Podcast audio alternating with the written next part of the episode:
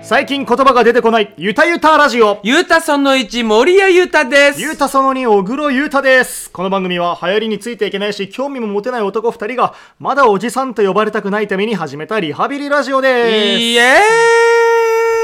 ーイうわうわ明けまして、おめでとうございますさあ、新年明けた喜びが独特なおじさん2人が、やあっー、て明いけきまましすけれたども、ね。今年もどうぞよろしくお願いいたします。お願いい明けました、明けました。何卒今年もよろしくお願いしまたす。します。頑張っていきましょうよ。本番、新年明けて、お互いね、一発目本番、舞台の本番から始まったんですけれども、本当ですよねお正月はゆっくりできましたもうね、本当にね、いい正月。いやいや、それがですよ。 どうした2日から稽古してましたよ、こそちうと。からそうか2日からかはい。 1日は何してましたえっとね、1日はね、あと、地元の、うん地元のってか、家の近くの、ちょっと大きめの神社行って、はいはいえっと、初詣して、で、もう30分ぐらい一応並んだかな。うんで、いつも通りおみくじを引いて、んいつも通り大吉でした。いつも通り僕ね、本当に嘘だと思われると恥ずかしいんだけど、マジで大吉しか出たことないあのー前世で得積んでるんだじゃあなのかな多分得積んでるんだよ感謝です感謝感謝なんだけど嘘だとお思ういや別にそこで嘘つかれてもって話じゃそんなんそんな大吉で見え張られてもそんなに響かないから大吉なのよ、うんいっつもうん本当に信じてへいやし疑ってないよいやもっと信 じてすげえってなれよいやもうすごいですねおうう薄っいやだって薄っ俺が、うん俺の正月トークで今思い出せるのそれくらいなのにえそんなすいごいことなの大吉連続ってえすごくない俺だってもうそ俺考えてみたら大吉をここ10年ぐらい引いてないなだろはい俺ね多分一応毎年まあ、あのまあちょっとずつ変わったりもしたけど、うん何かしらの初詣行っておみくじ引いてるけど多分ここ10年多分全部大吉各所で引いたところでも大吉、うんあそうなんだ、まあ大体なんか写真見たら撮るけどうんやっぱ撮ってんだよね撮ってんのよ俺うーん大吉撮っちゃってんのよ僕も大吉引けなすぎてもう吉とか書いてない占いっていうかうんおみくじ引くようにしましたもんなんじゃそれなんかあるじゃないですか大吉ではないんだ大吉とか書いてないんだけどあーなんかそのなんとか運なんとか運待ち人来たるみたいなうんうんのだけ書いてあるおみくじ、なるほどねだったら引くかなみたいな別にテンション上がんないから、うんうんうん一水吉とか引いて、うんどうせ大吉引けないしみたいな、はいなるほどね、まあだからね宝くじ当たんなきゃ当たんないの買わなきゃ当たんないのと同じだけど、そうだねうん、まあ宝くじは買ったから当たるか当たらないかねするんだけどね、初めてね土俵に立てるわけだかえらちゃんと聞いてもっと今のえ宝くじはうん買ったから、何この人えいやあやめた方がいいっすよなんでそれ引っかかってくんないのいやお前だってたたお前今日アンテナ立ってる大丈夫俺なのな何ギャグアンテナちゃんと立ってるえ今のギャグの振りだったんですかあ当然でしょえ今じゃあこの宝くじはうん買ったからうん当たるか当たらないかうんわかるわかるよねうん突っ込むところだかいやらちょ分かったところで、うんいいツッコミが全く浮かんでない俺こんな面白いギャ グをいやおっさんだわマジで新年一発目のこんな最高のギャグがを初滑りに変わりましたね初滑りに お滑りになられたこれでも多分俺どんなツッコミしても多分受けてないわはいとか言ってな流すか、うんえっああなるとほどねいやおじさんにするか、その辺はやっぱ小黒さんのセンスですよ確かに今考えたら結構買ったからのところ置いてたもんな置いてた置恥いずてたかしい芝居で言うとあの、ほら流れてるよっていうところじゃないところね、ちゃんとパチッとパチッと決めていくって大事じゃん客席一つ一つに届けるぐらいのそうだよ滑りを届けたとそういうバカ野 郎ちょっと今日ここえローション塗ってる下に大丈夫滑らない滑ってる大丈あ夫いいっすね、はいい、いテンポよく 2, つ目のそ滑うりでいきすましたよ、ねそうですよ、すぐお滑りに行く。やかまし いわ。というわけでね、行きましょうよ、ああももう今年の目標は僕はい決めました、なんだもう森谷さんのボケをうまく突っ込めるようになるそうだね、うんまずそこをここ1年を通してやっていこうよ、なんかね過去の放送聞いてても、なんか守谷さんのボケに対して、うん僕のツッコミがね甘いというか甘いねまだまだね甘いというか守谷さんのボケが浅いというかおいお前が甘いってことにしとけ今は なんかちょっとねいまいち僕らのその掛け合いにもう少しキレが欲しいなっていやだからね毎回反省してるんいだやけど俺だってねツッコみたい側の人間でいたいなって思うのよ、そうなんだうん、だけど、この人とこの人が並んだら必然的にこうなるっていうのあるじゃんバランスでねそうんでお前と俺が並んだらやっぱりね俺がボケる側にどうしてもなっちゃうんだよねあんま僕ボケないからねそうだよね、うんだからおのずとお前はそっち側を、うんあのやんないといけないわけだから、うんちょっと頼むよじゃあ逆に守谷さんなんか僕が軽くボケたやつ激しめに突っ込んでくださいよ、任せろツッコミ側の人なんですもんね本来もちろんもちろん本来ねもちろあんいやいつでもいいよもう今 今日もちょっといや2個ぐらい入れてってよ2個ぐらいボケっぽい感じボケっぽい感じかすぐ行くよその時は、なるほどね、うトークとかじゃなくて本当の普通の僕のボケでしょいやまあまあそれもあるけど、まあ、こうトークしていく中で、うんちょっと思いついたボケを、うんポッとこうちゃんとボケですよっていうのを交えてわかりやすいパスでねそうさっきさっきの、えっと、宝くじを買ったからぐらいのうんレベルで言ったら俺も「おい何言ってんだよおい!」って行くから、わかりましたうん、少なくと任せろもよ一つ言えるのは、うん僕宝くじ買ったからレベルのボケじゃ済ませないっすうわもっと上行くって こいやもっと上どころか宝くじが結構下っすよとマジで下下あんなに面白いギャグを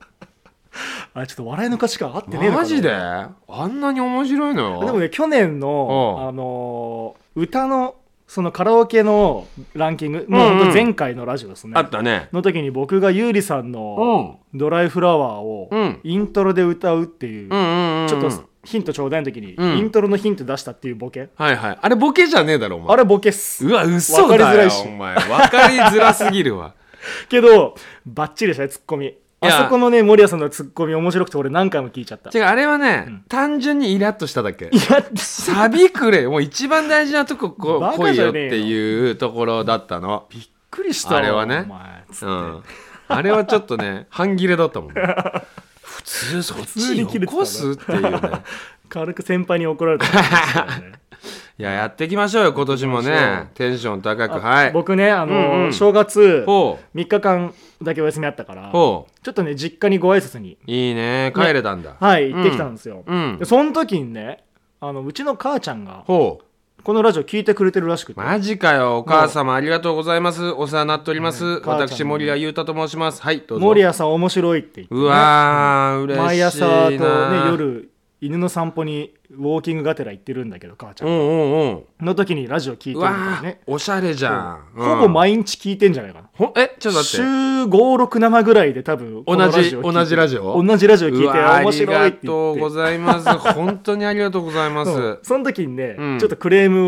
ムが来てクレーム来たあそうあーいいね2個前の時に僕は誕生日の時かな、はいはいにあの携帯代うちの母ちゃんはいはいがはい4人分払ってる、 家族4人分払ってるって話したじゃないですかあ ーそれも俺ちょっと怒ったよね お前ダメだよバそれカじゃねえのっつって、うんうんうそんうの時にうんうん1個だけクレームっつはいはいはいあのうちの妹おはう成人した時にほうそのまま会社就職してうんのタイミングで切り替えてるからうんお母さんが払ってるのはお父さんとお母さんとあんたの携帯でだけ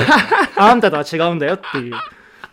なるほどね。あのー妹の名誉を。そう妹の名を俺に うん。そこは守れってお前違うぞと。そうそう言ってたんだけど、事まあ実をね、やっぱ伝え伝てえいかてなないいととねね。虚偽申告しちゃった だからねなんか僕が携帯代払っ僕の携帯代をうん母親が持ってるのは、ほうほ僕が一人暮らし今東京でしてるう。かうら、んうん僕がもし携帯の支払いを止めた時に、うん。うん。あんたが死んだかどうかが分かんないから連絡つくように払ってるんだあ泣けるー。まあ僕が死んだらそもそも電話にも出ないからいや、そうだね。なんだけど、うんもうだからなんかお母親はねなんか僕が東京でいつ死ぬかわからないっていう危惧をずっとしてるの。まあ、ね、母親とはそういうもなののかかなもしれないですね。公園で会うたびによかったあんた今回も生きてたねとか、うん。いや、うちの母親もそういう感じ。あそうなんだまあ、ラジオ聞いてくれてるかわかんないけど、まあ、SNS とかはたまに見てくれてるみたいで、それこそ SNS の見方もわかんないから、うんあのね妹俺の妹を経由して見たりしてくれてるんだけど、はいはいはそれでやっぱ生存確認はしてくれてるみた言っいてる生存、うんあんたのツイッターは生存確認のためっていう確かにそう言ってるだから僕はしばらくツイートサボると死んだんかなってやっぱちょっと不安になるらしいからそうだよ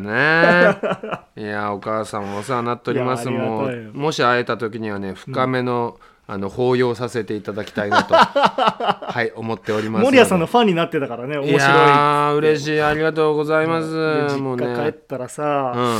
ちょうどねじゃあ家族せっかく揃ったしご飯でも行っかっていう日に、うんほうほう僕胃腸炎になっちゃってそういうことそう胃うん腸炎かかっちゃって、胃腸炎って当たったってこといやなんだろうねストレス性なのか、うんでもね別にあの嘔吐下痢があるわけでもなくへえただただ胃が痛いっていう状態だったから本当例えばさ、うん俺生ガキ食って当たったとか、はいはいそういうことじゃないんだそうじゃないんですよだから本当にただただ胃が痛いだけでぐーってうずくまって寝てて、うんだからもともとねお昼にうなぎを食べて夜焼肉行こうって話うをわ最高のプランだそうね正月だらから贅沢にって言ってたんだけど朝から僕は寝込んでるもんだから父親がねちょっとしょんぼりしながらめっちゃ落ちるじゃんもううわーもう大丈夫かお前顔色悪いぞお前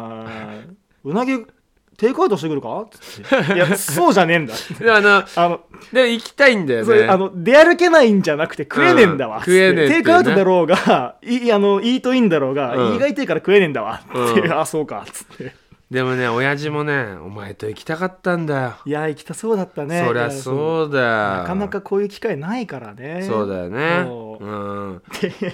ていうのがあったねいやうちもね夜もうなかなか帰れないね今ねやっぱりねちょっとね東京からっていうのはそうだよね、うんこっちも気使うしあっちも気使うからうねん、だって僕の地元なんて、うんああまあでもいいかなこの話うん下がるかな 僕の地元ね東京から来るっていうと、うんあのなんかやっぱちょっと東京の人っていうのでやっぱりねコロナがうわーっいてやねあるからっていうのでそれね、うん全然どこでもだもやっんぱそうかみんなうんそだって県外ナンバーあるとキーってされちゃうんだってううわマジでそう車だかにらそうだから県外ナンバーでう地元に住んでる人にはなんか僕伊豆市だから、うん伊豆市に住んでますっていうそのステッカーうわ子供が乗っていますすみたいなテンションのステッカーを貼ってないとすぐキーってされちゃうっていうなるほどねねだから気を使いつつ帰ってたからそうだねだからもううんこっそり帰るみたいになっちゃうよみたいねなもん本だ当ったはのねそう、うんまあねね早く普通に帰りたい残な念だったけどでそうそうでその時ね、まあはい元気な時にほ地元の友達とね、ううんちょっとまあ新年会というかほうほう久々に会って、うんの時にラジオ聞いたよってマジかあそうりがとうございますラジオ聞いてくれてたんですよ聞いてくれてんだねそうしたらね嬉しいねうんあのお女の子だったんですけど、うんうん感想くれてほうもう一人のおじさん、おうまあ、森保のことですよね多分俺かうんはいなうんあの相方のそのもう一人のおじさんおの「要はううん要は」っていうその言うねこの「要は」がめっちゃ言う俺うざくて切ったってはあ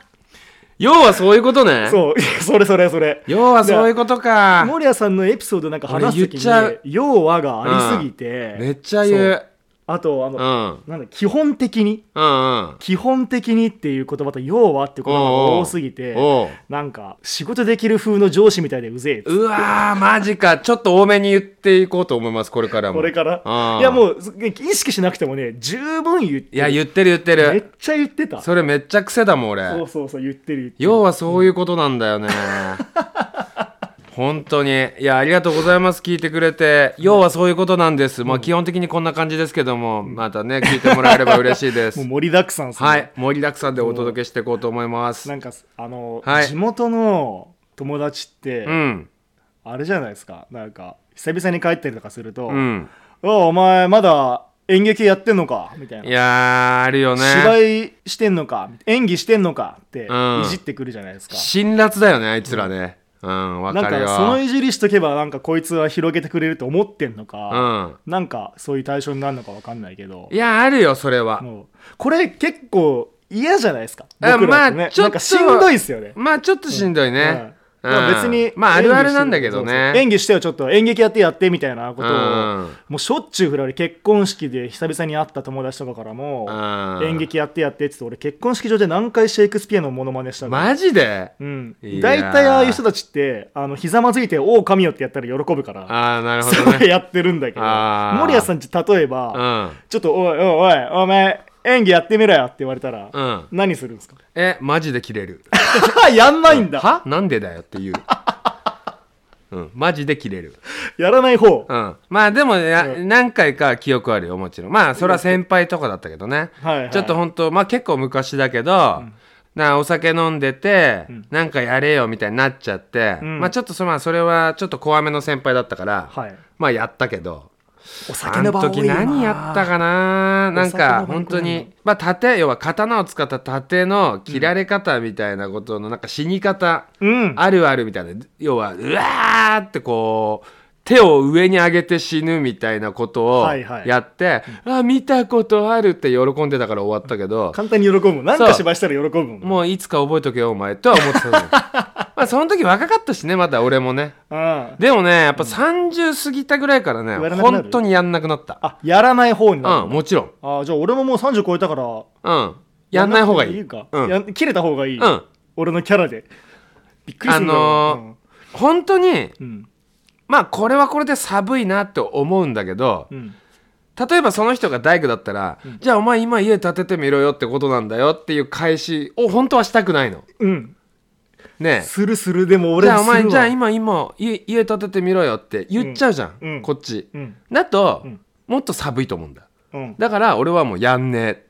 はいはいあじゃあなるほど金くれよみたいなことにしちゃうかなあーなるほどねよしじ高いゃあギャラにしようよって、うんうんあまあ一応ね、んねね多少なりともお金もらってやってますから、じゃあお金くれよだったらまあ考えてやるようんで終わらしちゃうかな、なるほどね、うん、それがしつこかったらマジで切れる しつこかったらそれ何でも切れるわそうおめえいいそり加ゃ減しろよってなっちゃうけどうんうんまあそれでもねそれをねそれで怒って終わるのも寂しいから、うんじゃあ金くれよみたいなことにしちゃうけどねあーまあね、うんそうだよねそりゃそうだよからもし皆さんもなんか地元あるあるだよこれ地元というか身の回りに役、うん演技役者やってる人いたら、うんその人がもし嫌いだったら、うんおいちょっと演技やってみろよってうんうん言ってみたらいいと思います、そうだね、30超えたらマジで切れられますからねこ れはいその変レスポンスで、うんその人の器のでかさを見るっていうそうですねありっちゃありですねはいまあというわけでですね、はいはいこれね、えっとねまたね、うんメールいただいてるんですよあら嬉しい新年一発目の嬉しいですよね、はあの小黒さんうんラジオネーム C さんの相談乗ったのって覚えてます、あー前回のそうそう筋トレのそう筋トはレいはの、い下っ腹が気になってるお方そうですすそうですそうです、はいはいっていう方からちょっとお返事来てますのでお読んでいいですかおはいはい、はいお願いしますラジオネーム C さん、うん森谷さん、小黒さん、明けましておめでとうございます。おめでとうごおめでとうございます今年もお二人の愉快なトークが聞けるこのラジオの配信とお二人のご活躍を楽しみにしています。嬉しい話は変わるのですが前回の配信で体の悩みをお答えいただきありがとうございました、うんうんうんまさに反り腰に悩んでいて、うんしかも猫背なのでドンピシャな回答にただただ驚きましあらたららららららら何え本当にぴったり本当に本当のこと言ってる、まあ、ちょうどちょうど内もものトレーニングを始めてたので、うん継続してやってみますあと背中も少し重点的にやってみようかなと思っていますとのことですようーんありがとうございます。もうご丁寧あよに。かったねちゃんと僕の本当だよね。回答になってたっていうのがまず嬉しいですそうね。お前なんかのアドバイスがね、俺ごときのアドバイス。イスが一人のね、人生をね、豊かにしてまいすやよ。それがしたいんすよ俺マジでなるほど本ね。当にそれが嬉しいいや、いい効果だよね。なんかねん前回前回かうんうんの時うにん。僕ね多分ね筋トレとかまあうん後背筋のトレーニングとうんうかん。なんかそんなね股関節鍛えたらいいよみたいな話もしてたと思うんですけどほうほうしてたかも。はいはいあのねちょっと一つ言い忘れたなって思ったのがね、股関節筋トレも大事なんですけどはい。可動域ほだからストレッチですよね、う。うんうんうん。とかなんか外側に開くとか後ろの方に巻くとか、まあ、あと股割りなんとかバタフライとかって言うんですけど、まあ、そういうのをやってみたりとかして股関節の柔軟性を上げるのもまた一ついいなってほこう、のなねるほど。股関節の柔軟性っていうのはね結構いろんな効果あったりするんですよ、うーまあん。簡単に言えばね冷え性にも効いたりしますいいですね。そうこの時軽症期ねにも効く。寒すぎるしね、今もううね。んああ。とかまあいろんな体的にもねすごくいいスポーツやってる人は怪我もしにくくなるし、うんうんうう。んん、だからね股関節ストレッチはねお風呂上がりとかに毎日やった方がいいですよと思いますそうですね。じゃあ C さんまたストレッチでもして、またはい健康になってもらいましょうよ。ぜひとも今年はね本当筋感ト化レされ続てけていね。きましょう、もううやっんちゃおうかな。いや、もうちょっとやめて おきます。 早えよはい、ありがとうございます。 またなんかメール欲しいな、えぜめっひ。ちゃ雑なパーソナリティですねねえ、本当に。ちょっと、あの、同じ筋トレはできないと思うんですけど、うんあの、なんかね、違う形で元気をお届けできたらいいなと思ってますので。モネさんストレッチはかいら始めたらいいんじゃないですか、大丈夫です、あの、そういうのは。なんでちょっと、ちょっと時間がちょっともったいないので。時間もったいないことないですよ、だって普段の生活がえより健やかになるわけですよ、なるほど、すごくいいですね。はい。はい、続きましてですね 軽いなどうしたら刺さんだろう C さ んこのおっさんに 本当だよマね。ジでありがとう。考えときます。あのこれね、うん筋トレした人にしかわからない、うんうんうん。世界が開けるっていうその体感があるんですよなるほどね開けたことないでしょ、筋トレではない。うん、何だったらあるあの、だから要は、お酒をいっぱい飲むことによって、それ開けてんじゃねえんだそれ開けていくことも、別世界に行っちゃってんだそれそうだな、うんトリップしちゃってるから、行っちゃってんだよそうそう旅しちゃってんだよね。飛んでるだけだかそう、ら脳がねそう。ありがとうございます。 ありがとうございましたすまないんだわいやー、ほんとね、いいメールだったな。つうかね、メールほんと欲しいね。あメールはでも欲しいですねあのーはい皆様いろんな、なんか書いてあったね、台本にも前。のろけとか、そういうのでもいいってことですよね。あそうそうそなうるなんか僕らにねぶつけたい、こんそうこんな恋、恋バナみたいなことをですねおじさんに相談してみてくだださっいよて僕らに恋バナって相談する人いんのかないいじゃんちょっと恋バナしたいじゃん確かにいいじゃん40を手恋前バにナしてなんさてもう久しくしてないなガチの恋バナの相談とかさしてくれよ俺にもそういうの憧れだったじゃん、 昔ラジオとか聞いててさはいはいお便りもらってますっていうね、ん今好きな人がいてとかっていうね、でもそんな確信につくようなことは言えませんよどうでしょうわかるはい、続きましてですね。っそてなっんちゃなうんかじもゃしれ来なないいってけど。 いや、でもね、チャレンジさせてくださいよ。確かにええうちのおかんにちょっとモグルで一通送ってもらおうかなそうだね、桜を使ってね。うん言うな、そんなことを言うな。そんなことを言うな、もぐりっちょっとて。ちょ母ちゃんあのなんか可愛げめなハンドルネーム使って、うん。ちょっと恋バナ送ってくれや、 うん。まあ多分そうなってくると次来たの母ちゃんなのかなと思われそうだね もうねうん、次の来週あたりで、さあ、これお便り届きましたよっつ って、俺あの今悩んでますみたいな、絶対母ちゃんじゃんってなるからな。俺黙ってるからその時、うん、リアクションそうだね、はいありがとうございいやあまりがとうございますす嬉しかったですはいはい、えななんすか森田さんケツ詰まってんすかうん詰まってる何すかなんなんすかよし行こう次何こうなんかあ今日そういう感じへうんもうポンポンポンポン行こえあ、これあれですか前回の、うんちょっと俺ら喋りすぎちゃうからっていう反省生かしてるってことういやもう全く活かしてないっすねえそんなのありましたっけあったよ、本当うん、聞いてます僕らのオンエアいや最近はあんまり聞いてない初期なんて3回聞いたよそうなんて言ってた初け期どはねすごい聞いてたんですけど今ちょっとあの、うん、来年ぐらいにバーってさらって聞いていこうかなと思う来年に、うん来年にまとめて100話ぐらい聞くってことですかもちろんもちろんそんなにあんのな70ぐらいかな今何今何話目これ ?6 とかはかねな、六あすごいね、うん6も続いてんだありがたいことにねありがとうございます。さて、今日のリハビリはこ こちちら。らなケツ詰まってるわ、うはんいすいませんはい今日のリハビリはこちらですはいよ2022年トレンド予測第1弾うん。自動販売機なんじゃそれ。自動販売機の、え、どういうこあとトレンド予測をしていくトレンドの予測をする第1弾ということで、うん。今日のテーマは自動販売機へのートレンドを追っていくのかなほうほうほ日経トレンディの2022年ヒット予測第4位に次世代自販機がランクインしたとう。ふーはん。あこれね。トレンド評論家の牛久保めぐみさんほう。はじめましてあのー、多分ねこの方あの「ほんまでっか TV」とかも出てる方だと思うんだよなあそうなんだうんうんお綺麗な方ですよねはいはいのうん2022年の注目ワードにバラエティ自販機を挙げているとバラエティ自販機うん、というのもね去年はコロナ対策として対面しなくても済む自動な販売機るほど、はいが急増して中には変わり種の自販機も登場していろいろ話題になったらしいですね。そういうことね、うんん、うんうんということでんん2022年は自動販売機が新勢力になりそうだとのことです。ほうなるほど、はいということで今日のリハビリは、うんじゃあ実際どんな自販機が今出てるのかと、はいまあ、例えばね去年はうんなんかこんな自販機が登場したらしいですよ。はいどうぞふるさと納税ができる自動販売機何それ素晴らしいねこれね。どういうことだ要はそれでお金が自動的にそこの地元に行くってそういうことかな違うのかななんだろうこれはね、うんえー去年12月に静岡県我が故郷の藤枝市ほ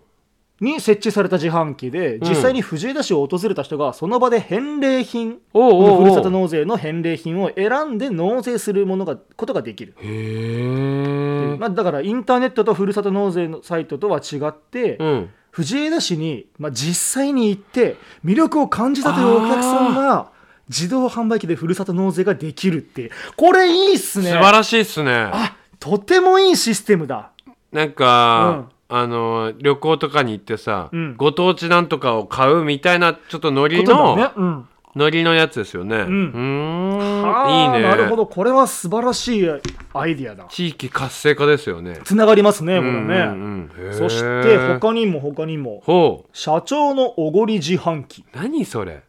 サントリー食品インターナショナルが10月に法人向けに始めた自販機うん社員2人がうん2枚の社員証を同時にタッチすると、うん飲み物が無料で2本うわ出めてっくるちゃ面白いそれっていう仕組みで、うんこれ社長のおごり自販機って名前になってるじゃないですか、うんこれこの飲み代飲み物の代金は、ほう自販機を設置している企業が負担してくる全然社長おごってねえじゃんいやだから社長がつまりおごってるってことですよどういうこと企業会社が、うんうんその自販機を置いてる会社うんうんが、いやそう社内に置いてる自販機だかうら、んうんその会社の、うんまあ社長さんが、うんポケットマネーでうんこのドリンク代を負担してるから、うん社員にご馳走してるおごってるっていうので社社長のおごり自販機へえでもそのシステムが面白いね要うはん社員証同時にうん2人がタッチすればうん出てくるってことですよねそうだからまあこの知らない社員同士とかうんで「あちょよかったらおごられません?」って言って、うんうんうんうんでまあねガチャポンって出てきてちょっとまあ一服しながら軽く交流するみたいな、社長ごちそうさまですってことですよねみたいなねことでへー交流が深まるかもしれないっていう。へえいや初めて面白いっ聞いすたねうんはあまだありますね。いやだから、その自販機って聞いたからさ、うん例えば野菜とかさ、うんそういうのがやっぱ出てくるのかなと思った無人ら全販売然機違みったいねなんでね。へえはあ他にもね妖怪エクスプレスなんじゃそれ去年11月にアメリカから日本に初上陸した自販機妖怪エクスプレスが話題になったと、ほ現在渋谷に置いてあるそうですねうへえこれね何の自販機かっていうと、うんうんこれラーメンの自販機、マジで、うん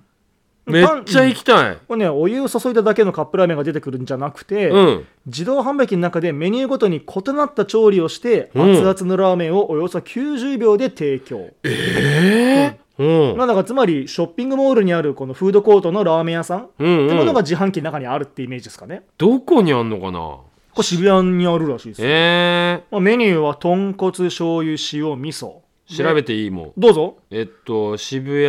妖怪妖怪妖怪エクスプレスエクスプレス。エクス、あ、もう出てきてるわす。うん。へえ。え、どここういうのに行きたい。え、なるほどね。んえっと、妖怪エクスプレス、エクスプレスね。はいはいなんか調べたらね、やっぱね、渋谷の。本当大きいショッピングモールの中にあるみたいん俺多分すぐ行くと思うわこれなんか、うんこれだけ食いに行ってもいいぐらいいや気になるねうん、えそういうの大好きえ俺ちょっと地元の話していいあどうぞあのね、これラーメンでしょうんうちの地元に、んほんと地元の山形県天童なんですけど、んそこにねそばの自販機があるのうんれが山形ってそば有名なんですか山形そばめちゃくちゃ有名というかうまあうまいんだまあ本当に水きれいだしうとんかな、本当にそば美味しくて、うんでまあどこにでもあるんじゃなくて、ん僕のね本当ね近所にねたまたまドライブインみたいになってるところで、うん要はちょっと国道沿いなんですよ僕んとこは要は山形と山形県と仙台をつなぐ道路があって、うんうんでそこなんで要は車バンバン通るんですけどちょっと疲れた時にパッとよ寄るような自販機があってそこにそばの自販機があって、俺ね記憶だとね250円とかで食えた記憶なんだよなおお安っ安いのよ安い安いだから、ちょっと母ちゃんに200円ぐらいもらって、んなんか食いに行ってた記憶があって、うんそれがねあのうめえんですよほあのだってほんと自販機だから多分お汁を温めてじもうじ自販機なんだよガチャンガチャンガチャンって要は人が作ってるわけじゃなくて、んでそのままそあったかいそば出てきてその場でなんかさほんうとあの高速の,、うんあのパーキングにあるコーヒーみたいな感じ、うんうんでもそういうノリなんか作ってますよみたいなそうそうそうそうそう中のの中の作ってる感じとかさ温めてられてる感じちょっと見えるみたいなああはいはいうんうんあの電子レンジじゃないけど、うんそういう感じなのうーんそれがねうまいん美で味すしいんだよなんかへねーそれ俺にとっての、うんなんか珍しい自販機の思い出それかなああそう、うん俺の地元はなんだろうな、まああるそれこそさっき言ったみたいなあの無人販売所野菜の無人販売所がめっちゃあるけど自販機あるよねじゃないけどうん車で通ってると、うんその辺の路上でやったりもするやつそうそうそう,、んんんんなんかもう実際に野菜がもう裸でボンって置いてあって、うん100円とかバーって書いてあってお金は、まあ、そのその人がもう入れるかどうかも信じてそうだよねただ置いてあるみたいな、うんうんだから市販がいいからこそできるあのザルみたいなねそうそうそうそううんにもうにつ土なんかちょっとついてるぐらいチャリンのみぐたらいいなねの、うんあーいいそうねあとね、うんえっとね、シャモってわかります軍人の軍におー長鳥の鳥って書いてほうほうほうほうシャモの養鶏所が家の近くにあったんですへよこれねえ結構大きいシャモの養鶏所だったらしくて、うんそれがねあの「ゴチになりますの」うんシャモを使った料理ってなると絶対そこの映像出るんですよへえぐらい上でそこのえじゃあ今もあるんだ横に自販機った今もあるへえめっちゃ臭いのだからその山道まあそうだよねそうへねーそこにねなんか自販機あったから卵を置いてんのかなへシャモーって卵食えんのかな、食えんじゃない食えるのかうんがおいじの卵の自販機が置いてあったりするあなるほどねそういやそんな話で申し訳ないけど、うんそんなこと言ったらうちのうん実家の、うんまあうちあのお店やってるんですけどあの果物屋のをあそうだね果樹園のそう果物果樹園をやってまして果樹園のご子息だもんな、はい森谷、さん皆様あの山形県は天童市ふるさと観光果樹園覚えててもらえればよろしくお願いしこまれす。ねホームページ検索すると、はいトップページに森谷さんのお兄さんそうが兄貴出てきますんでもね兄貴と甥っ子が出てますんでねちょっと見てみてください似てる似てる森谷さんのお兄さんと本似てるでもねそれね最近になって本当言われるんだよね髪の毛生やしたらこうなるんだろうなっていそう感うじだそなうそうあの30を超えたぐらいからうんあれ似てるねって言われるようになったのそれまで全然似てなくてだってうんうちの兄貴190ぐらい身長あってそうなんですよねそうん俺がね70ちょいぐらいだから、要は身長も全然違うし、んでうちの妹も結構でかいんだけど、まあ、そんな話は置いといて、うんでねうちの果樹園があって、昔その果樹園の隣に、あのねカブトムシの幼虫を売ってたのええ 田舎っぽいっすねっ やばくないその田舎っぽささだからもう結構まあまあデカめのハウスっていうのかな、うんハウスの中にこれ何売ってんのかなってまあもちろんずっと知ってたけど、うん幼その幼虫っていうんですかうん幼虫売ってんのうんもうあの気持ち悪いのあんじゃんあるねパンパンのあの白いやつ白いあの花赤い花みたいなのがついてほんとてパンパンのやつ、うんパンパンのやつ身が売ってて詰まりまくってるやつでしょそう詰まりまくってる、ブチュってやったら想像するだけで そもうそうそ頭ぶっ壊れちゃいそうなうやつ腸詰めみたいなやつうでしょんうんそういうのあったわ田舎っぽすごさいだなねそれ田舎っぽさだよでねも田舎だとうん木の下掘ったら適当に掘ったらその辺からねまあカブねトムシのうち出てきますけ出どねてきたよねううん僕の地元はなんかねお山がね大クワガタの生息地でういっわいいねぱい取り来てたん夏夏夏あ夏夏うんにきなんか裏山登ると大クワガタがいるからって言って大クワガタってすっごい高く売れるらしいですね、うんまあねこうでもそれはやってないでしょそれをやるレベルだったのやるっていうのは要は売ったりもう売りに行ったりしてたあ僕はやってないであーすそっか僕はそういうのやってないけど、うんうんだから東京に来て、うんあのどこ出身なのって聞かれた時に、うん僕伊豆ですって言うと大体がねの伊豆の天城ですって言うと、うんうんうんあ天城越えの天城だとうんうんかって言ってくれる人がねいっぱいいるんですよ、だからうんうん河津桜とか七樽がどうとかってね、はいいはいはいろんな常連の滝行ったよとか言ってくれる中に、うんちょっとお育ちが悪かった先輩とかほうほとう喋ると、うん伊豆なんですって言ったら「ああ俺はねあの大クワガタのミスル行ってもうガンガン売りさばいて1匹5万で売れるんだよ」 やばそう。うんこれで俺も毎毎年毎年小銭稼いでんだよ俺。うわー5万はやばいね めっちゃ売れるらしいですよだから。でもそれは大クワガタがやっぱ本当に大きくないと売れないよねそうだからそのそうだサよイねズによって値段がね変わっていくんだけど、ー高いやつだと何十万もするみたいな。うーわーいいねそれはねちょっとこそっと行きたいねこそっと行きたいねやっぱりねいあとやもうなんかそういうあるよねしいたけも取れるし。あーいいね、そういう山菜系もうまいしねき山のこ菜もすっねごい美味しい。たけのこ、えー松茸、うん。松茸とか大好きだったな僕ねあの地元に、んあのまあちょっとした小料理屋さんにうん行くと、あのしいたけのおオおリーブオイル焼きっていうメニューがあって、かそれだけで1300円とか取るんですよ。おしゃれでしもいたけで1300円って結構強気じゃないですか居酒屋うんとね居酒屋まあ小料理へ屋っていうかーでも強気だね超強気でかいめのしいたけバカでかい、バカでかいのバッカでかいしいたけをオリ真ん中ーブオイルだけでちょっとまき切ってババッテンしてッテンにしてそこにオリーブオイル垂らして焼いちゃうけで岩塩で食べるってういう わーエロエロいエロもう滴るでしょいいやーでもうまいだろこうなれはどう1300円払う価値あるなってぐらい美味しくてこれぜひ食べてほしいですねうわうちの地元来たらうまそうわさびも美味しいっすよあそっかわさびも日本一ですからそっか私の地元いやいいねあるねあるある山形あ違うわ静岡静岡の伊豆あー伊豆伊豆のいいね旅行でね来てくださるお客さんいっぱいいるんでしょうけどね伊豆は、うん、あの車以外だと、うん、どうやって行くんですか電車でままず新幹線東京からだと、はい新幹線で三島まで行くんですよ三島はいねこれがね、はい意外と近くてほうほう東京駅から40分ぐらいなんですよ本当新幹線でえっと光光とこだまが止まる、うんうーんのぞみだとあの新横から次もう名古屋に飛んじゃうからなるほどねそうだから児玉と光だったら三島で止まるからほうほう三島で降りてその後伊豆箱根鉄道ってういうーんちょっと前まで日本一電車値の高い電車ってへいうえので、なんであの区間がそ長いの区間とその値段の割合でいくと日本一高いみたいなっへていえうのでまあ伊豆箱って呼ばれてるんですけどめっ要は伊ち豆ゃ半島を南に行くそうそ乗うりでそうすそう、よね真南に下にずっと下っていくとでも伊豆半島のね真ん中ら辺のうんうん修善寺駅っていう修修善寺修善寺あっていうところで、うんとままでそこからはあとはもうバスなりタクシーなりで伊豆の方に行くしかないんだーけうどーわーいいたなだーしめちゃめちゃ空気が美味しい行きたいなー旅行してーそなしてー旅行したい旅行するなら今どこ一番行きたいですか、今うん、今どこかなーいやもう普通に沖縄とか生きてえわあ沖縄行きたい寒いし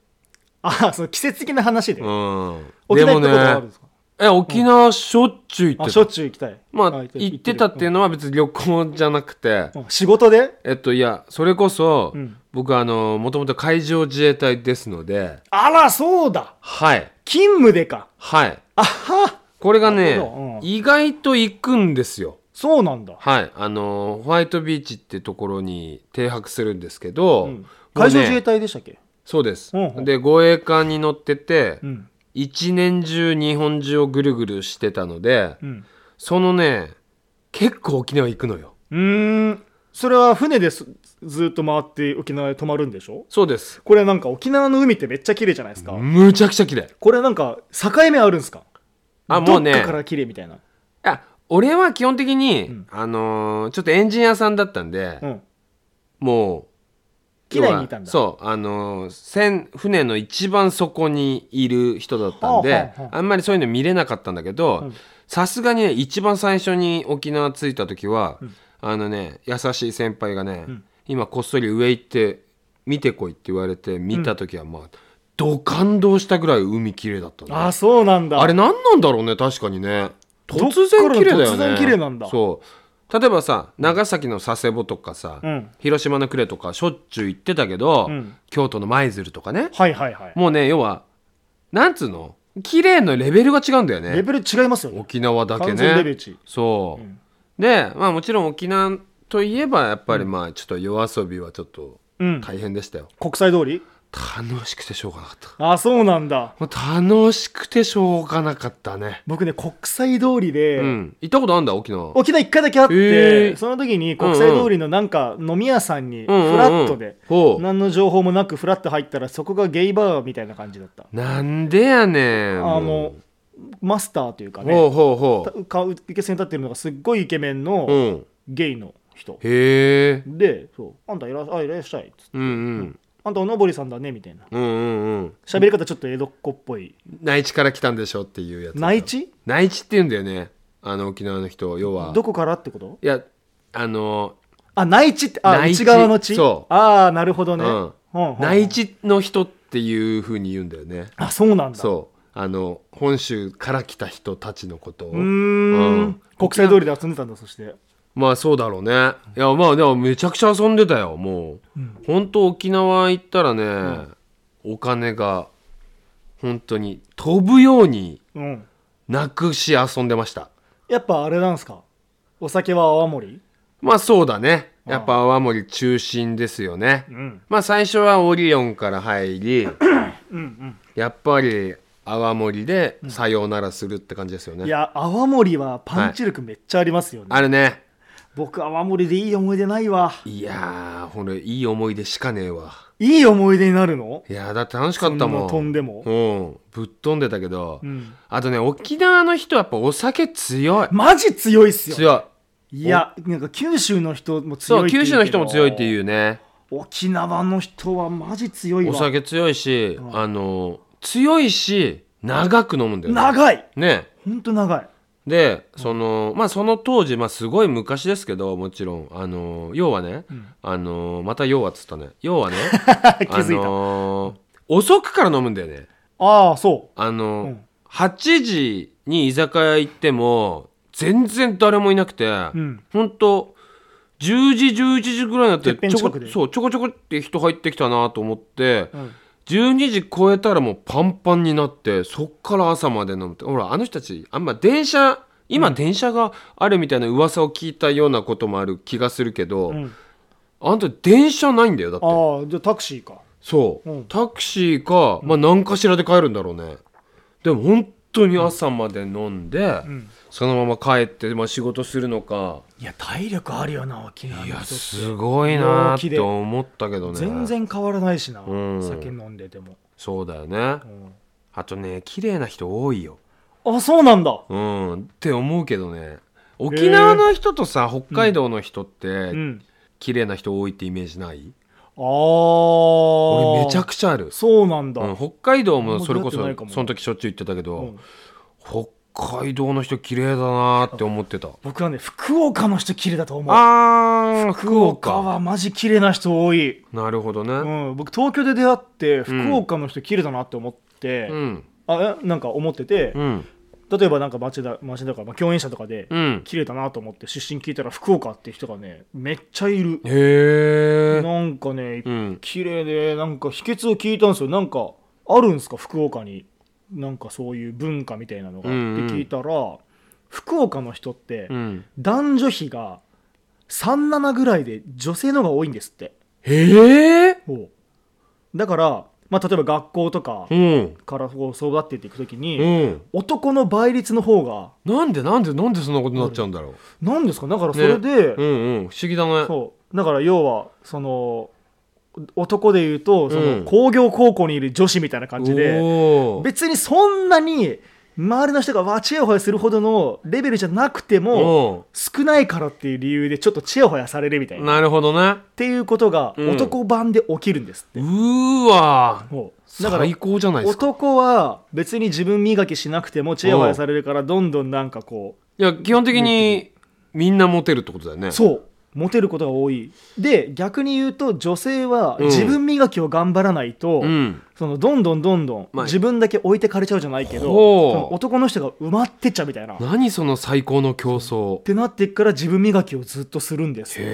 へえな福岡の人え行きたいな俺ね福岡行った記憶はあるんですけどなんかその当時、んそれこそ中洲とかで遊んだ記憶はあるんだけど本当に全くうんちょっと泳いにならなられてて覚えてな記憶いがそう曖昧なとこあるからもっちょたっいないとなまた行きたいだって大都市じゃんね。大都市しかもご飯も美味しいしねねこの間ね作家さんがこのラジオうんうのん作家さんが福岡に仕事で行くって言っえて言ってたそうね。ただテンションがめっちゃ下がってたのうんうんうん。えなんで福岡めっちゃいいじゃんって言ったら、うんそのなんか作家さんの先輩かな、うんうんがせっかく福岡来んだから、うん美味しいものをこうもう美味しいもの連れてってやるほうほう食い食い物や連れてってやるって言って、うんうんもうびっちりスケジュール組んでくれたのが6軒ぐらいはしごうーわでー。鍋鍋鍋うなぎ 鍋鍋みたいな感じうでわもうもう12時間食い続けるみたいなもうよある種ロケみたいな。ーだから食わせたかったんだよね。そ美味しいっていうのはね。そうあそこもここも美味しいから一泊で食えるんだったらじゃあこういうルートでっていうのを緻密に計算して、うんスケジューリングしてくれた結果もう憂鬱な食事の旅みたいになっちゃって、ただむちゃくちゃいい人だよねその人ね。いやもうなんか親切さがもう溢れ返って、だよね。逆にこっちはもうちょっと腰が重いみたいな。絶対うまいからここまで来たんなら絶対に食ってくれっていう愛だよそうねそうそうそうだからあの後どうなったんだろうなはいご飯美味しいんだよなあーい福や岡うまはそう屋台とかね行きたいし、福岡の中洲の屋台ラーメン、うん食べましたあ覚えてねえ食かべたと思うんだよ覚えてねえか食べた記憶あんだけど全く覚えてない 僕ね一回だけ食べたの、うーんそこで食ったラーメンがもうびっくりするぐらいしょっぱくてええ何これ豚骨豚骨ラーメンだよねやっぱね豚骨ラーメンもう締めですよ締めにラーメン食いに行って、僕もともとねちょっとあの味付けが濃い口なんだけど、うんその僕が人生で口にしたことないぐらいの衝撃のしょっぱさでお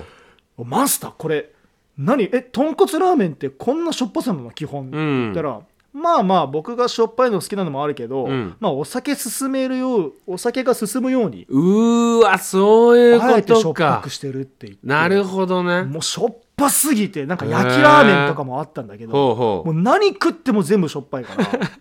もうお愛想した後セブンでコーヒー買ってうがいしたういいやコーヒーなんかい水じゃねえんだよや水じゃもうこの口の中の塩分持ってかれないと思ってへコえーヒーで人生で初めてうがいしたうがいしたんだ、うんへえそれでも取れなかったけどそれはあ衝撃旅行で行ったの仕事で行きましたいいじゃんもう去年ねあの半年だけ僕正社員やってたあんあですそよっかその時その時にあの営業だったんで、うんうんでそのね打ち上げじゃないけどうん打ち上げというかまあなんかそのあの挨拶回りというか、うんうんうんっていう感じで行って締めに屋台でラーメン食べてでへえうわーしょっぱいっつって美美味しかったけど美味しかったけどこの味付けすげえなっていう衝撃だったあじゃあ最近行ったんだね去年のいいねい いね去年の11月12月ぐらいかなうーんあいいな旅行で行きたいなまあお仕事で行けると一番いいんだけどねいやーでも僕も旅行で行きたいっすな旅行旅行でで行きたい行きたいようんねだっていっぱいあるもんねいろんなところありますよ絶対あるよねまあ僕はちょっと夜中心になるかとは思うんですなけどるだろうな僕中洲で夜遊びしてみたいなね高校じゃない大学の友達にうん福岡出身の人めっちゃいて、えそうへだかえらその人にね中洲行ったかって言われるんだけど行ってないっつってえ日芸の仲間たち日芸の同期にへ福ー岡出身で演劇学科以外でもね5人ぐらいいて福岡出身がねとにかくそんなにいっぱい名前出てこないけどいっぱいいるんだよねスターがねスターが福岡出身のスター芸能人ってことそうそうそうほうほうほうあのタモリさんとかあタモリさんそうなんだ浜崎あゆみさんとかも確か福岡だったはずうーんだいっぱいいるんだよだからそういう今田美桜ちゃんとかね最近で言あうとあはいはいはい今田美桜ちゃん超綺麗よえ本物超あずりずりずり綺麗よずりずりずり僕ねなんかたまたまね34回ぐらいポンポンポンポンって連続でお仕事ご一緒したことあってうんであのねいっつもね「また会いましたね」って言ってくれえる顔割れてんすかもうかわいいマジかよ俺そん本当にかわいいんだよ絶対好きになっちゃう俺それ言われた絶ら対好きになっちゃういや距離感考えるよこっちだってガンガンいけないよ喋りかけれないよそだりっゃそてうだもう綺麗すぎてうんもう距離取りながら喋りますけどうんいやー可愛くていい子でしたねいやいい子かマジでうんずりはふざけやがっいてやー本当にふざけてましたなんだよそれ好きになっちゃうよ、まあ好きになるねうん、距離感置いていこ僕のうねこのオンエアの時には本番終わってますけど、んほうほう朗読劇うのんところにね、うん鈴木杏樹さん出ましたスターいらっしゃるじゃないですかうんめっちゃいい人マジであ本当いやしかも綺麗でしょ、うん52歳なんですってうん52歳とは思えない肌のツヤとマジかおしとやかさと、うんいい人とにかくいい人でで僕なんかにもね袖とかでなんか明るく話しかけてくれたりとかすうんるうと、んうんで屈託のない笑顔で笑うんすよなるほどねやめてといや好きになっちゃうからいいねその有名、僕らねたたまに会うじゃないですか、うんお会いさせてもらうじゃないですか、有名な方に、仕事とかねうん、芸能人と呼ばれもうる今昔テレビで見てた人っていそうう、ねに会う人うがん、すごいいい人だと上がるよね上がる、うん大抵いい人ですよねそして、ねやっぱ芸能界で長く生きているっていうのは、人ね間力がやっぱ素晴らしいんでしょうねそうだよねうんいやいい人なのは嬉しいよ俺みたいにヘンなクスな人間はすぐ消されるんだろうなそうお前みたいな偏屈なやつはもなう干されやすいもんな素直に生きなさい干したくなるでしょ俺みたいなやつ別 がになんねえよいたら干したくはならないよどうって干したろかなこいつっていいやう思わないし、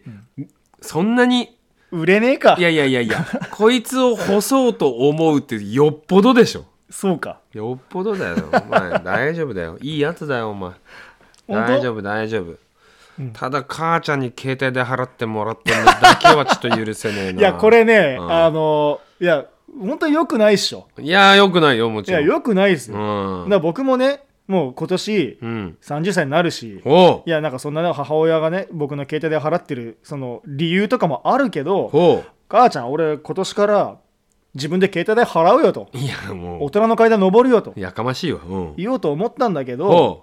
まあ胃腸炎になってううんでね東京帰る時にほなんか父ちゃん母ちゃんからうう「んこれはい」って言ってうんもらったのうおん年玉、うん俺30歳にもなってお年玉もらうんかとあげる側の立場じゃとそうだねいや何だよこんなんお前そうかいっつってもらってまあ一応な、はい、一応な懐に懐にお年玉をしまうと同時にその携帯代払うよっていう言葉も一緒にしまってやかましいわもう東京来たからこれからも母ちゃんに携帯代払ってもらいながらしまい続けなさいも うもうこっそりとこれねなんかねリスナーというか聞いてくれる知り合いの人からもね、うんこの携帯代の話はしない方がいいよっつっいやもうなかな かな告白ですてよなそれかなかでしょなかなかいなや告白ですよ俺もねあのしようか迷ったんだけど、ういんや母ちゃんが聞いてる手間俺嘘つけねえなと思ってそうだね、うん確かに母ちゃん聞いてるんだったら嘘つけないね別にうちもね裕福じゃないですよ決して、うん、裕福じゃないけどもそれ以上に僕の方が裕福じゃなかったと いう話なのかなそうだね、うんまずはそっからだないや僕がだから本当にあれもう一人前になってうんちゃんと稼ぎもあってほで母ちゃん父ちゃんをうほ海外旅行に連れていくのが今年の夢ですから僕は、ういい夢うん、今年今年もういいもねう今年絶対今だって年で絶対絶対あだってもうと、まあすまあ、国内うんいやもう十分よ十分よ秩父秩父箱根秩父箱根秩父か関東でどっかなんかお手頃に行けるうん、秩父もいいし、箱根は近いしね。箱根はもう多分うん車で1時間ちょいかなそうだよ俺んね。家からちょうどいいじゃん。ねなんかちょっとリーズナブルなうん、リーズナブルなリーズナね。ブルなうんちちょっと露天風呂あるぐらいのね うんおなんか頑張ろうかななんで泣きそうになってんだお 前いや俺生きていけんのかなそれ払った大丈夫らだよ大丈夫だよ大丈夫生きていけるよまあなんかそれを目標にって、はいね母ちゃんに LINE で送ったのよ、 うんうんうんいね、あ言ったっけこれや知らないこれねそれでだ母ちゃんからの厳しいお声がかかって LINE が来たからほその目標としては、うん父ちゃん母ちゃんを海外旅行に連れてきますううんうんうんたらスタンプ1個だけ返ってきたとおう信用されてねえなっていういやでもまず心意気が嬉しいんじゃないそうかな照れ隠しかいやうんそうだねいやそれで本当に今年うん両親を旅行に連れて行ったとしたらうん、もう俺感動しますよおすごい初めてうんお前と出会って初めてお前のことちょっとだけ尊敬するかもしれないまあ尊敬というかもうそもそも僕下が下ですからねそうだねとてつもないロースタートだから、うんやっと認めてくいれやたからすげえなと 思う本当にだって俺ハもードル下げというかまだねやったことないもんあそう実は両親を旅行に連れていくとかいやね夢ですよねいやなかなか夢夢難しいんだけどやっぱこの仕事しいてるやと難自分を食わすしのいでいよっぱいいっぱいだから本当にでもね、うん僕のそのロードゲーのセリフでもあったんですけど、うんイメージすることが結果につながってくるっていうセリフがねあってほうとてもいい言葉だなって思ったんですけど、うんうんうんうん自分が10年後でもいいし5年後でもいいし、うんどんな生活をして、うんもう本当具体的に、うんなどんな車に乗って、うんどんな家に住んでレイアウトはどうで、うんこの観葉植物にこれが置いてあって、うんでなんか綺麗な奥さんがいて、子子供と遊んでてとか、うんなんかそういう具体的にイメージをして5年間を過ごすとだんだんそれにこう引き寄せられていく、あーな引きるほど寄ねせの法則っていうのがあるらしいんですよ。よでそれの脳みそで描いて、うんそれに向かってだんだん自分が実行力を持ってくるっていうのがじゃあ決めちゃった方がいいんだねやっぱね今年はこれするとかそう超具5体的に年後にはこれするっていうそねう今年だったら本当にもう12月、うんうん僕だったらね誕生日じゃあ12月11日の誕生日プレゼントに車を買うとかね、ほー車は僕はマツダの CX5 が欲しいから、ん CX5 を買う、っていう具体的なやつがいいんだねそうホイールは何でとかっていうイメージを持つっていうのがいいっていう、大谷翔平選手も高校1年かなんかの目標シートみたいなのでそうマンダラシートでしそょうそうだあれすごいっすよ丸いやねつ170キロとか書いてたのかなそうそうそうでも全然近づいてるもんねそうかなりそれをね実現させていってるんだよすごいよねそれがねやっぱねいいらしいですから嘘じゃないんだっていうね、冗談じゃねえんだってのがすごいよねあとね引き寄せで言うと、うん悪口をうん例えば人に言うじゃないですうんうか、んうん例えば、うん僕が誰かに守谷さんの悪口を言うとするほ守谷さんのクソみたいなううんバカタレがって言ったとするじゃないですうか、んそうすると脳みその中の記憶にうんまず保管されるじゃないですかその言ったことうんうんっていうのがその脳みそに置き換える時にうん主語だけ抜けるんですってどういうこ守谷さんバカ野郎が、とうんバカ野郎だけ脳みそに置かれてほ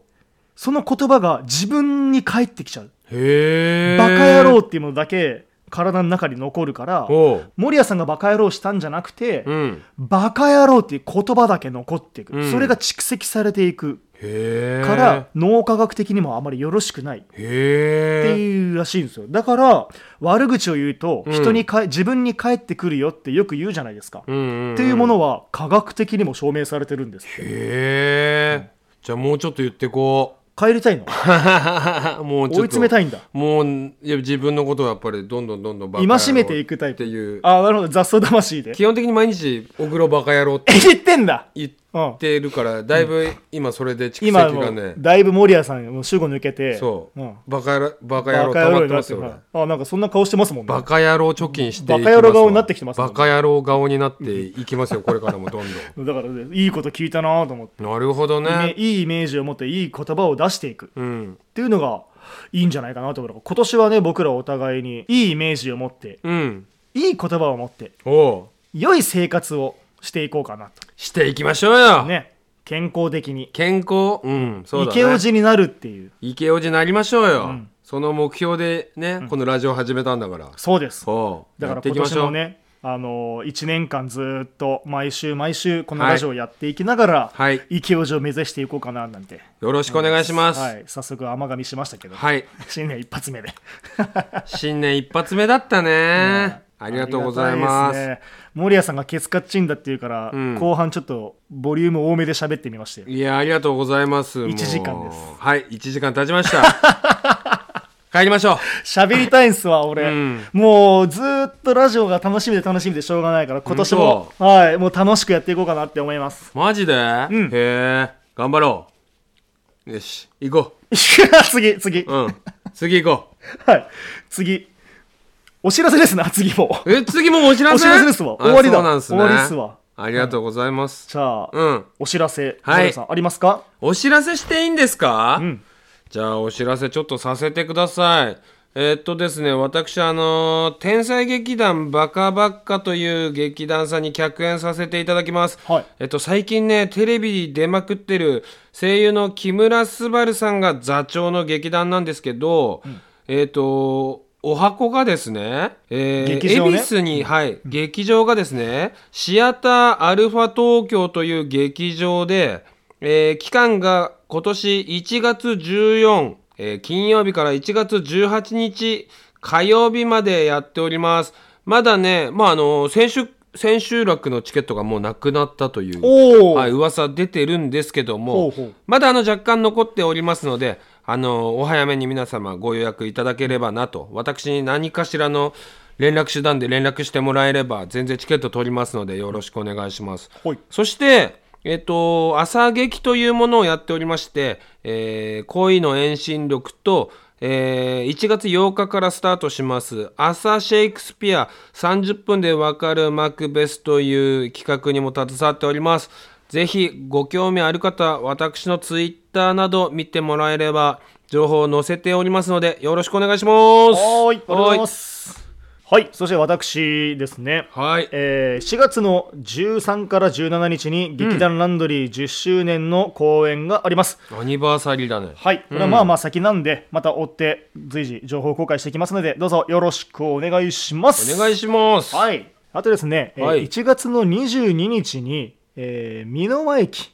美濃は日比谷線の美濃輪駅ですね、うんはいの MJ ハウスというところにて流星エレクトリックさんの新年会2022というイベントに出演いたします、へーはい、これはですね、えー一部12時二部15時この一部二部のみの視点になりますはい。はい、これはですねなんかいろんなゲームだったりとかトークとかそういうものがいろいろ盛りだくさんなのでこちらももしよろしければ僕のツイッターなどで情報を見ていただければ幸いですよおいろしくお願いします僕ここでねチェキ取るんですよ出たチェキ僕がすごい苦手なんですけどねチェあキーえそのチェキとかうんそのお客さんと一緒に撮る一緒に撮れます一パ緒にターンも撮るしほうほうほうピンチェキとかもあるんですけど僕うんピンチェキはないんですけどピンチェキって言うんだもう一人で撮ることってこ一と人で撮ったチェキとかほうへねあるんですけどなんかねいろんな人気の女優さん俳優さんが出演されるみたいなのでその中に僕はちょっと賑やかし担当としてーなるほどできますので、はい、 心にぎやのわ片隅にぎに。やかしに行きましょうよ、はい、ということでよろしくお願いいたします。はい